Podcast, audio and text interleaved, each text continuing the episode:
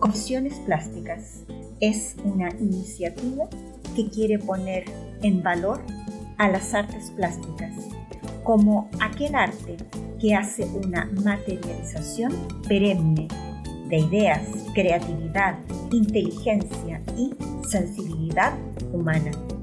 En este mundo actual, este mundo que parece que se nos cae a pedazos, es el arte plástico quien nos puede rescatar, pues el arte nos trasciende. Bien, pues aquí estoy saludando desde Madrid. Soy Maite Barros La Fuente, mujer, nacida en Chile, pero ya hace unos 30 años que también soy española. Por lo tanto, la verdad, eh, suelo decir que soy hispano-chilena. Hispano-chilena porque estoy viviendo aquí nuevamente. Pues, eh, no sé. Ah, he pensado bastante últimamente y digo, ¿os ha ocurrido a vosotros también que de pronto os dais cuenta que hechos aparentemente insignificantes, ah, hechos que parecían una tontera, de pronto agarran fuerza en el presente y pasan a ser fundamentales y determinantes?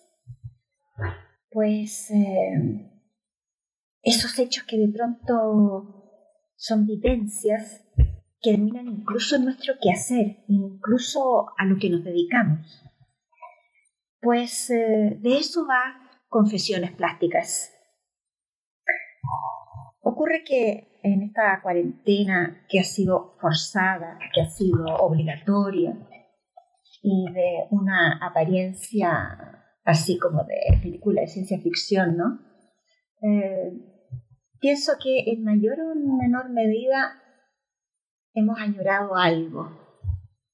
Hemos eh, añorado algo porque nos pilló la cuarentena en un lugar que no deseábamos o con gente que no deseábamos. De pronto eso debe ser horrible o distante de quienes queremos. Um, en el caso mío, pues me tocó en el centro de Madrid, eh, sin mi familia, eh, bastante sola, y, y eso hace que uno, por lo poco, por lo menos, se haga preguntas. Digo de ciencia ficción porque esto se parece es así como lo más parecido a esos títulos estúpidos de películas norteamericanas como Tomates Asesinos en Nueva York, una cosa así, ¿no? Eh, hemos estado encerrados porque afuera hay una amenaza, una amenaza atroz de muerte. Y lo que nos amenaza es algo que no vemos.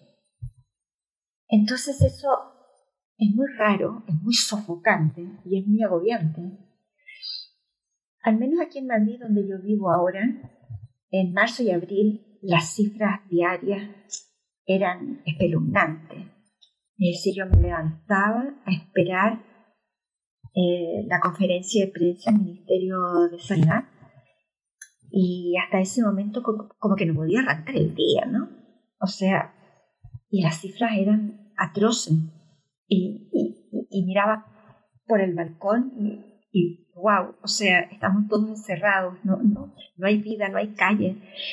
Yo tuve que suspender mis clases y bueno, todos, ¿no? Tuvimos que suspender nuestro, nuestra vida. Me siento bastante, bastante, no sé cómo decirlo, egoísta, ¿no? Eh, al decir que este tiempo me ha permitido pensar, porque sé que para otra gente se han tenido que dedicar a buscar la comida o, a llorar sus muertos.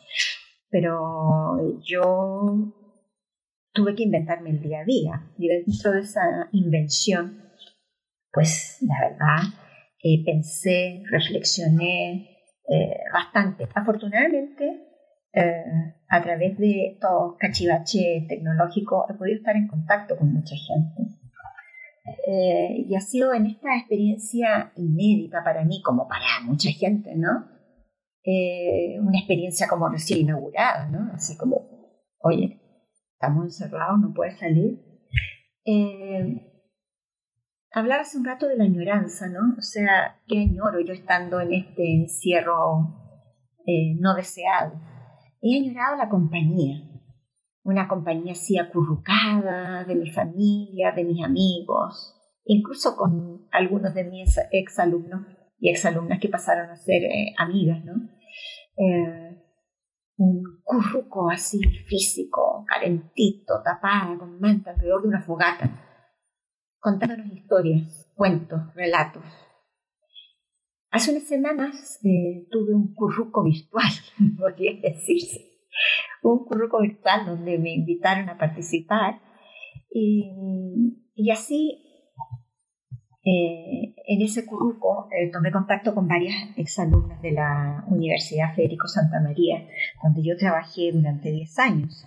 Y fue, quiero hacer aquí un paréntesis, esa experiencia de dar clases allí. Yo he dado clases muchos años de mi vida, eh, porque además comencé muy jovencita, pero ciertamente los exalumnos y las exalumnas de, de la Santa María... Um, alojaron en mi alma, en mi corazón, de una manera eh, única, de una manera única. Eh, bueno, y en ese curruco virtual eh, tomé contacto con muchas exalumnas, digo, pero surgió una, una, propuesta de dos de ellas y me dejaron así como, wow, ¿de qué estamos hablando, no? Y esa propuesta surgió de Dani Jerez y de Sofía Vega, que me propusieron hacer esto. Dijeron, ¿por qué no hacemos unos podcasts donde esta, esta fogata se en una fogata así virtual y, y, usted nos cuente eh, historias, nos cuente relatos, nos cuente sus cuentos, ¿no? Eh, y entonces, pues oye, no, dije, ¿por qué no? Voy a confesar mis vivencias, no todas, ¿eh? no todas, pero bueno, algunas vivencias dije yo las voy a empezar a a confesar. Y como estas vivencias, eh, sin duda, eh, de lo que van estas confesiones, han tenido que ver con mi relación con el arte, con mi mirada del arte, con mi eh, búsqueda del arte y con mi pasión por hacer adictos a todo aquel que yo pueda hacerlo adicto al arte. se me hace bastante cautivante hacer confesiones plásticas hacia unos receptores que no conozco.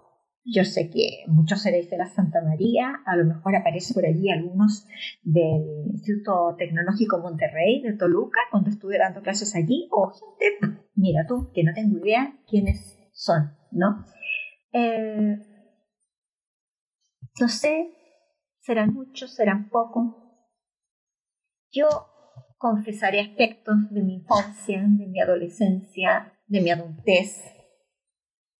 Porque a lo mejor lo que a mí me determinó como persona y determinó mi quehacer sea algo que es ah, inspiración para otros o que le abra caminos a otros o que estimule a otros y le permita buscar o buscarse.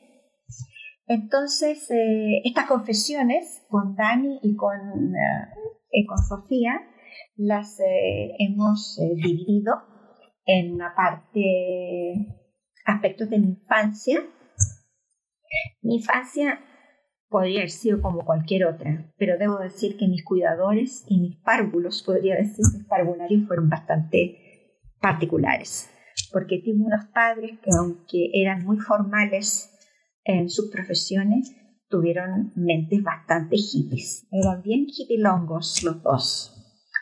Eh, luego, pues habrá confesiones de mi adolescencia cuando entro a la universidad. Antes de ello, yo creo que hay un par de confesiones interesantes eh, de mi estadía en Alemania, cuando viví con mi familia allí, teniendo 12 años, me parece. Em, confesiones de universidad como mi frustrada y fracasada convocatoria a una marcha que terminó siendo pues bastante particular. Y luego pues confesiones que me ha tocado ya de adulta. Eh, haré confesiones de adulta de, siempre en relación a lo que me ha ido tocando vivir. Em, pues eh, por ahí van por ahí van estos podcasts. Quiero decir que en el capítulo 1 voy a tener que confesar que siento pequeña, yo fui una ladrona.